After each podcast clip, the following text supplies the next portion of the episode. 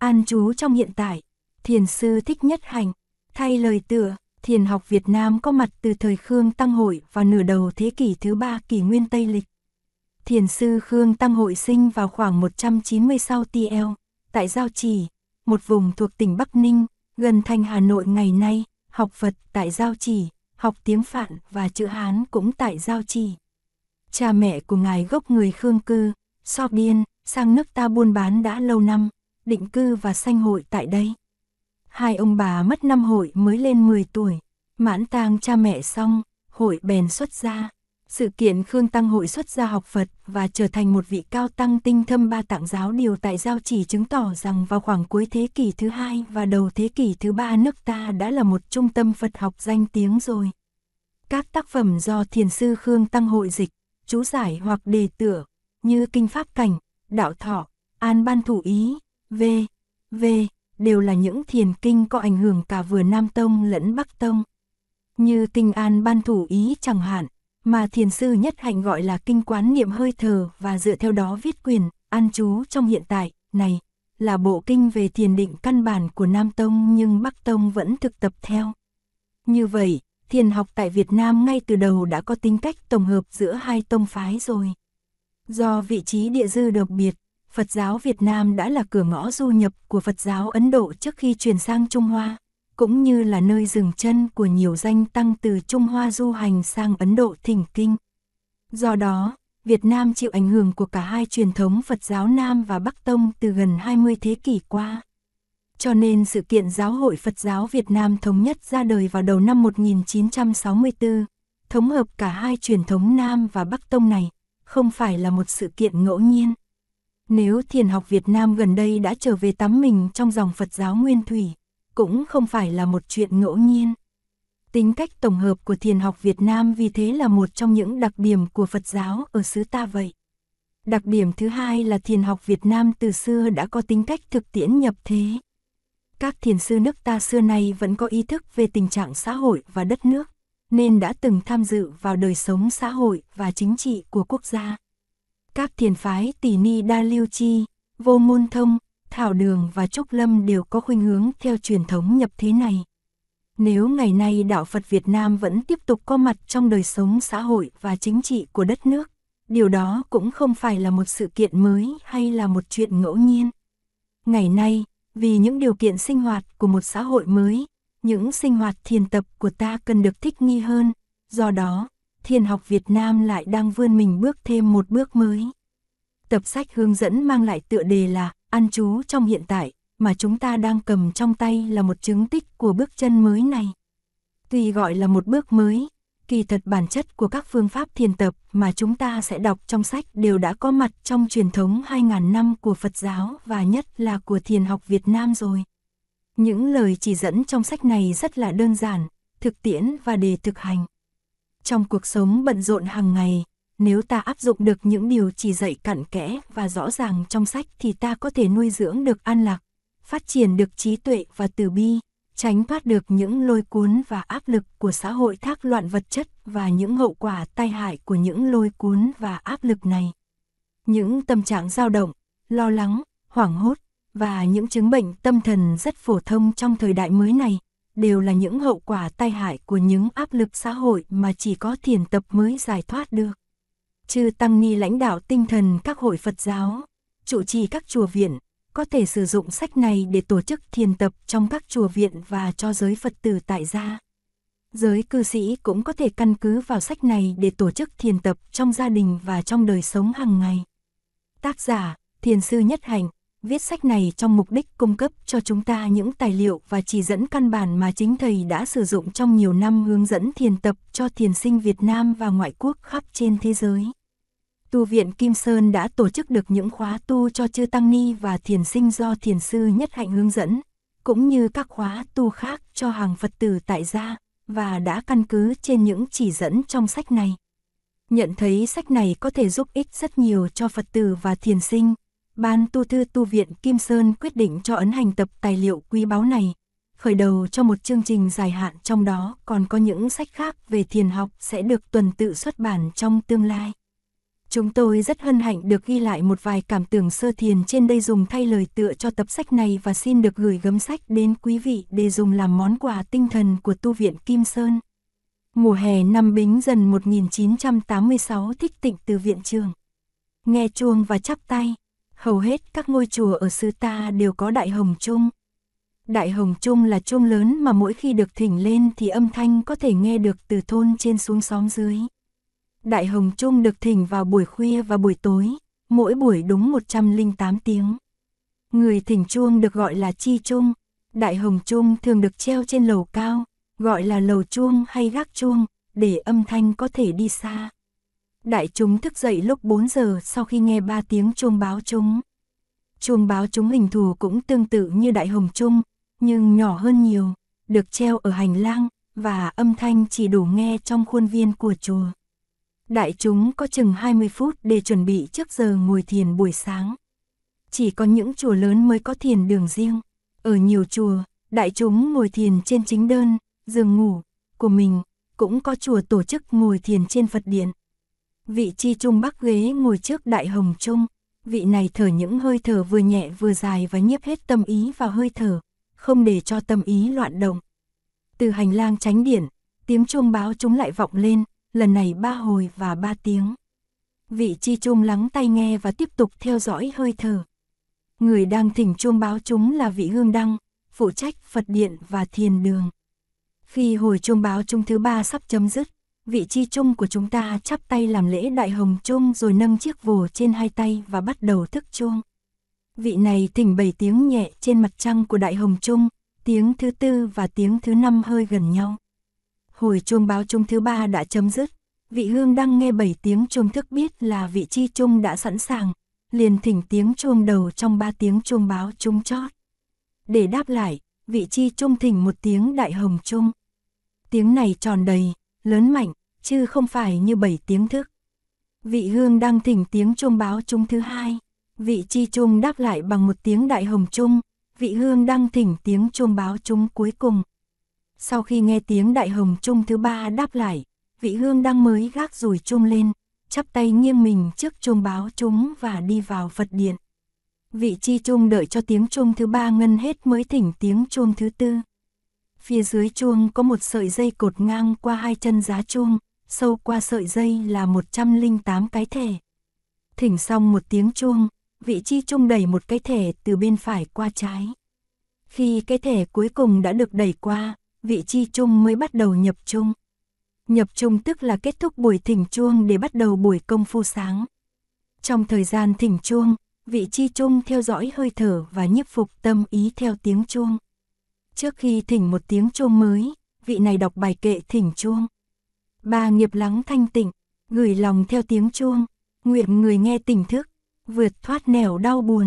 Nếu người thỉnh chuông gạn lọc ba nghiệp, thân, khẩu, ý, cho thanh tịnh để gửi lòng theo tiếng chuông thì người nghe chuông cũng đáp ứng lại bằng sự nhiếp tâm của mình.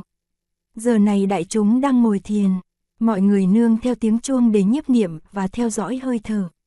Những vị có trách nhiệm đang nấu nước hay lo trao sáng cho đại chúng cũng phải vừa làm vừa nhiếp niệm, nương theo tiếng chuông. Trong làng có những người đã dậy sớm, kẻ thì lo nấu cơm, kẻ thì lo gồng gánh đi chợ, người thì chuẩn bị nông cụ để ăn sáng xong thì ra đồng. Nếu họ là những người Phật tử biết thực tập, họ cũng theo dõi tiếng chuông và nhiếp niệm. Nghe tiếng chuông, họ ngừng mọi sự nói năng và suy nghĩ. Họ theo dõi hơi thở và nhiếp niệm theo tiếng chuông. Họ thầm đọc bài kệ nghe chuông, lắng lòng nghe, lắng lòng nghe. Tiếng chuông huyền diệu đưa về nhất tâm. Sở dĩ đại hồng chuông phải lớn và phải được treo cao, là vì sự thực tập không phải chỉ được giới hạn trong chùa mà còn được thực hiện trong làng trong xóm. Tiếng chuông thức tỉnh, vì vậy, là một trong yếu tố của nền văn minh tinh thần trong xã hội ta. Công dụng của tiếng chuông là thức tỉnh. Ta biết rằng động từ bắt trong tiếng phản có nghĩa là thức tỉnh. Buddha là người tỉnh thức. Ngày xưa dân Việt gọi Buddha là Bụt. Cho đến thế kỷ thứ 14 đời Trần, dân ta vẫn gọi Buddha là Bụt. Trong các tác phẩm viết bằng chữ nôm cư Trần Lạc Đạo Phú, Đắc Phú Lâm Tuyền Thành Đạo Ca của vua Trần Nhân Tông và Vịnh Hoa Yên Tự Phú của thiền sư Huyền Quang viết về đầu thế kỷ thứ 14, chữ Bụt vẫn còn được dùng. Có lẽ ta chỉ bắt đầu gọi Buddha là Phật vào đời hậu Lê, sau khi các tác phẩm Phật giáo Việt Nam đã bị quân nhà Minh hoặc đốt hoặc trở về Kim Lăng trong thời gian ta bị nhà Minh đô hộ. Tiếng Phật tuy vậy cũng chỉ được dùng trong giới trí thức thôi, chứ trong đại chúng cũng như trong chuyện cổ tích và tục ngữ ca dao. Cho đến bây giờ ta vẫn còn tiếp tục gọi Buddha là Bụt. Ngày xưa, đạo Bụt đến Giao Châu rất sớm, trước cả Trung Hoa, cho nên dân ta đã trực tiếp gọi Buddha là Bụt ngay từ đầu kỷ nguyên Tây Lịch. Nếu Bụt là người tỉnh thức, thì tiếng chuông có thể được xem như tiếng gọi của Bụt. Nghe tiếng chuông, người họ Bụt phải có thái độ cung kính như khi nghe tiếng gọi của Bụt. Phải ngưng sự nói năng, phải ngưng sự suy tư, phải tỉnh dậy trong giờ phút hiện tại, biết mình là ai, đang ở đâu, đang làm gì. Phải nuôi dưỡng giây phút tỉnh thức ấy bằng hơi thở, nghĩa là phải theo dõi hơi thở ra và hơi thở vào của mình.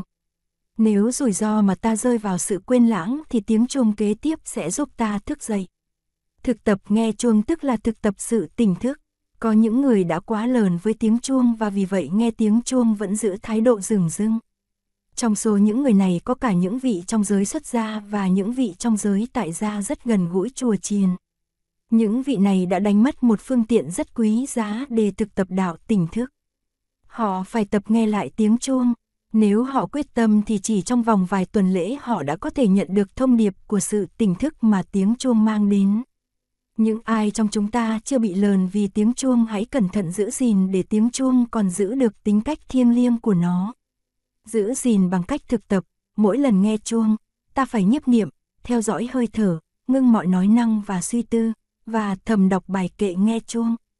Khi nghe tiếng chuông, nếu ta đang ở trong tư thế nằm thì ta nên ngồi dậy để tỏ sự cung kính. Hoặc nếu ta đang ngồi trong một tư thế không đẹp thì ta cũng chỉnh đốn lại thế ngồi để bày tỏ sự cung kính bởi vì tiếng gọi của tiếng chuông là tiếng gọi của Bụt. Nhưng Bụt không phải là Đức Thích Ca Mâu Ni, ta cũng có tánh Bụt trong ta, nghĩa là có khả năng tỉnh thức. Mọi người đều có khả năng tỉnh thức, đó là lời Bụt nói. Vậy tiếng chuông cũng là tiếng gọi của tánh Bụt trong ta. Ta tỏ thái độ cung kính khi nghe tiếng chuông là ta tỏ thái độ cung kính đối với tánh Bụt trong ta. Đó là sự tự trọng lớn lao nhất và cũng là sự tự tin vững chãi nhất mà con người có thể có đối với bản thân mình. Đạo là con đường, con đường của Bụt chỉ dạy là con đường của nếp sống tỉnh thức. Đạo Bụt vốn là một nếp sống hơn là một đức tin tôn giáo, và do đó, đạo Bụt nhắm đến sự phục vụ sự sống con người trong giờ phút hiện tại hơn là đến sự cứu độ con người đã chết và nghĩ đến một cõi thiên đường hay cực lạc cho tương lai. Tuy nhiên vì nhu yếu tôn giáo nơi con người, đạo bụt đã mang thêm dáng dấp của một tôn giáo và vì vậy tiếng chuông đã được thỉnh lên để đi về cõi âm, nhất là tiếng chuông buổi tối. Điều này ta có thể thấy qua bài kệ chuông sau đây. Hồng trung sơ khấu, bản kệ cao âm, thượng triệt thiên đường, hạ thông địa phủ, U Minh giáo chủ bổn tôn địa tạng vương Bồ Tát, dịch nghĩa, hồi chuông mới thỉnh, lời kệ ngâm cao. Trên cổng thiên đường, dưới vang địa phủ, U Minh giáo chủ, Bồ Tát Địa Tạng Vương. Vì bài kệ đó, người sống có thể nghĩ là tiếng chuông thỉnh lên là để cho người dưới cõi âm nghe, tiếng kệ ngâm và lời niệm Phật là để cầu nguyện cho sự giải thoát của những người đã chết. Và người sống là chúng ta không cần phải thực tập, không cần ngưng chỉ tạp niệm, không cần ngưng chỉ vọng đàm, không cần theo dõi hơi thở, cũng không cần thầm đọc bài kệ nghe chuông. Có rất nhiều gia đình tuy gọi là theo đạo bụt nhưng không hề tập nếp sống tỉnh thức của đạo bụt. Họ chỉ biết cầu bụt những lúc họ lâm vào tình trạng nguy khốn. Và họ chỉ đến chùa những lúc cần làm lễ cầu siêu cho những người vừa mạng vong.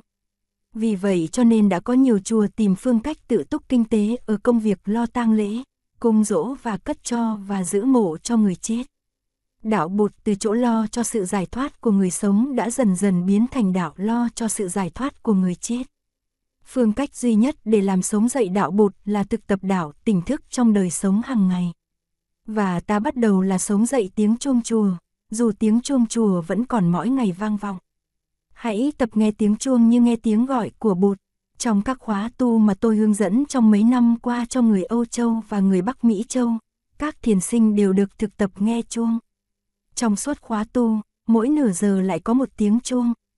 Vị chi chuông cũng biết theo dõi hơi thở, nhiếp niệm và thầm đọc bài kệ thỉnh chuông trước khi thỉnh một tiếng chuông. Chỉ một tiếng chuông thôi, tiếng chuông đó được gọi là chuông chánh niệm. Tất cả những người dự khóa tu mỗi khi nghe tiếng chuông đều phải ngưng mọi sự nói năng và suy tư, theo dõi hơi thở, nhiếp niệm và đọc bài kệ nghe chuông, dù họ đang làm gì đi nữa. Người đang giảng giải Phật Pháp cũng phải im lặng mà thực tập.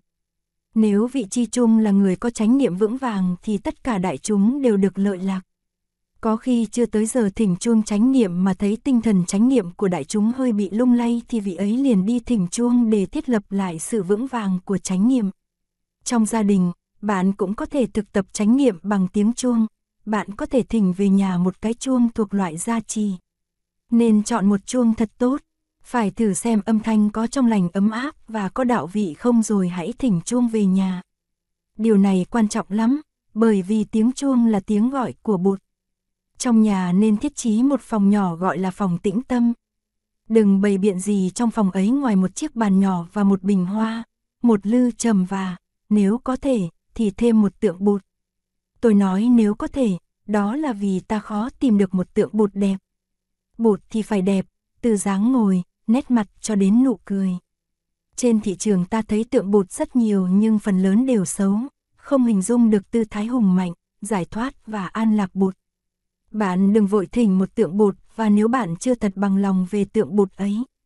Phải nói cho người chủ tiệm biết rằng những tượng ấy vì không diễn tả được tinh thần hùng vĩ, giải thoát và an lạc của bụt cho nên chưa phải là tượng bụt. Nếu ta thỉnh một tượng bụt xấu về tức là ta khuyến khích người ta tạo thêm những tượng bụt xấu. Người tạo tượng phải là người biết về đạo bụt và phải thực tập theo đạo bụt mới có thể tạo nên những tượng bụt có tinh thần tỉnh thức và từ bi. Tôi biết có một nhà nghệ sĩ luôn luôn ăn chay, ngồi thiền và đi thiền hành trong suốt thời gian tạo tượng. Tượng bột của ông ta làm rất có giá trị nghệ thuật và tâm linh. Nếu chưa được gặp tượng bột đẹp, thì bạn hãy cứ bằng lòng với bình hoa mà bạn đặt trên bàn trong phòng tĩnh tâm. Bình hoa ấy bạn vừa cắm vừa thở theo chánh niệm, bình hoa ấy đại diện xứng đáng cho bụt, hơn một tượng bụt xấu xí không có tướng bụt. Trong phòng tĩnh tâm bạn có thể đặt một ít gối ngồi thiền. Trong gia đình có bao nhiêu người thì có bấy nhiêu gối. Bạn có thể để thêm vài cây gối dành cho những người khách thân của gia đình, những người biết giá trị của sự nghe chuông và tĩnh tâm. Buổi sáng, trước khi đi làm hay đi học, bạn hãy để ra 5 phút để thực tập nghe chuông.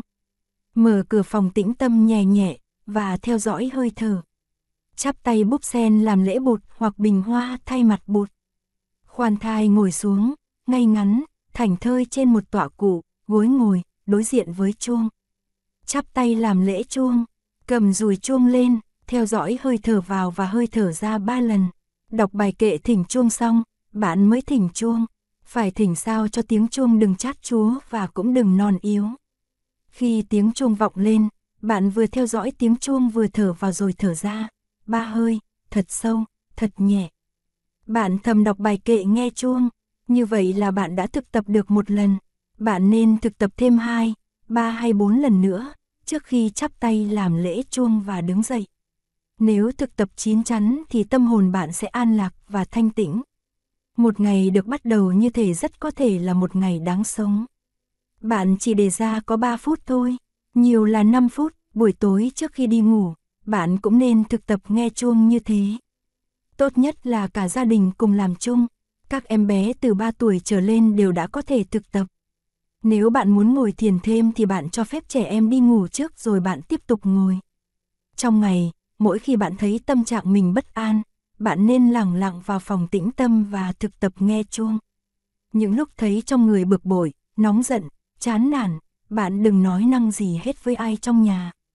Nói năng trong những lúc đó có thể gây ra điều bất lợi cho hạnh phúc và an lạc.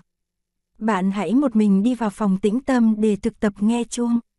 Trong gia đình, mỗi khi nghe tiếng chuông vọng ra từ phòng tĩnh tâm, ai nấy cũng đều phải im lặng, ngừng suy tư, theo dõi tiếng chuông, theo dõi hơi thở và thầm đọc bài kệ nghe chuông. Có làm được như vậy mới xứng đáng là một gia đình sống theo tinh thần của Bụt. Tại chùa, mỗi khi nghe tiếng chuông, dù đại hồng chung, chuông bảo chúng hay chuông gia trì, ta cũng phải im lặng để thực tập. Giới xuất gia cũng vậy, giới tại gia cũng vậy, ta hãy phục hồi lại uy thế tinh thần của tiếng chuông chùa. nền văn hóa tâm linh của chúng ta sẽ được phục hồi từ tiếng chuông chùa. Năm ngoái trong thời gian đi hướng dẫn các khóa tu tại Bắc Mỹ Châu, tôi có lưu trú tại một gia đình học bụt tại Boulder ở tiểu bang Colorado. Gia đình này, sau khi dự khóa tu về, đã dùng tiếng đàn của chiếc đồng hồ quả lắc trong phòng khách làm chuông tránh niệm. Cứ mỗi 15 phút thì đồng hồ đàn theo tiếng chuông nhà thờ Westminster. Khi nghe tiếng đồng hồ đàn, mọi người trong gia đình, kể cả hai em bé sau và 7 tuổi đều im lặng theo dõi tiếng chuông, theo dõi hơi thở và thầm đọc bài kệ nghe chuông. Gia đình này là người Hoa Kỳ. Tại khóa thiền tập, Lê Somers, ở Canada, có nhiều người học bột cho tôi biết là họ dùng tiếng đồng hồ đeo tay dấu bé bíp bíp dấu lớn để làm chuông quán niệm. Đi trên đường, làm trong sở hoặc cào lá ngoài vườn mà nghe tiếng đồng hồ dấu bé bíp bíp dấu lớn là họ ngưng nói năng, ngưng suy tư, theo dõi hơi thở và thầm đọc bài kệ nghe chuông. Tiếng dấu bé bíp bíp dấu lớn tuy không hay bằng tiếng chuông nhưng cũng đủ tác dụng đưa họ về chánh niệm. Thực tập tiếng chuông thuần thục rồi, bạn có thể đi xa hơn nữa, bất cứ một âm thanh nào cũng có thể là tiếng gọi của bụt, tiếng gọi của chân tâm bạn. Một tiếng chim hót, một tiếng vượn hú, một tiếng cười của trẻ thơ, đều có thể giúp bạn tỉnh thức lại và vượt thoát thế giới của quên lãng và của đau buồn. Có hôm đang ngồi trong rừng ngắm mặt trời lọc qua màu lá tháng tư, tôi bỗng nghe tiếng chim gọi. Tôi liền nhiếp niệm, theo dõi hơi thở. Tôi đang theo dõi hơi thở thì con chim bay đến trên một cành cây phía trên đầu tôi và hót líu lo. Tôi bật cười nhìn lên và nói, đã nghe rồi mà, làm như con chim là vị chi chung của tôi vậy. Bạn cũng có thể biến những âm thanh không được dễ chịu như tiếng trực thăng, như tiếng trẻ khóc vê, vê, thành tiếng chuông chánh niệm. Rồi sau đó, bạn có thể khởi chánh niệm khi nhìn thấy một lọn tuyết rơi, một bông hoa nở hay một tia nắng chiều. Tất cả các hình ảnh và âm thanh quanh ta đều biểu hiện pháp thân, đều là những sứ giả có thể đưa ta về chánh niệm. Ngày xưa thiền sư Linh Vân nhìn thấy hoa đào nở mà chứng ngộ. Nhưng không phải chỉ có hoa đào mới giúp được người ta chứng ngộ. Bất cứ một âm thanh hay một hình ảnh nào cũng có thể giúp ta. Thiền sư Hương Nghiêm trong khi quốc đất nghe tiếng một hạt sỏi văng vào thân tre mà chứng ngộ. Cả hai vị Linh Vân và Hương Nghiêm đều là học trò của thiền sư Quy Sơn. Nếu không biết thực tập chánh niệm hàng ngày mỗi khi thấy lá rơi hoa nở thì làm sao đi đến kết quả ấy. Chúng ta quen thỉnh chuông mà không nói đánh chuông. Thỉnh là mời, thỉnh chuông là mời chuông lên tiếng. Chuông giúp ta trở về chánh niệm, chuông là người bạn giúp ta tỉnh thức. Chuông là một vị Bồ Tát, Bồ Tát dịch từ chữ Bodhisattva, có nghĩa là giúp cho kẻ khác tỉnh thức, cho nên ta chắp tay làm lễ chuông trước khi thỉnh chuông, cho nên ta chắp tay làm lễ chuông trước khi thỉnh chuông.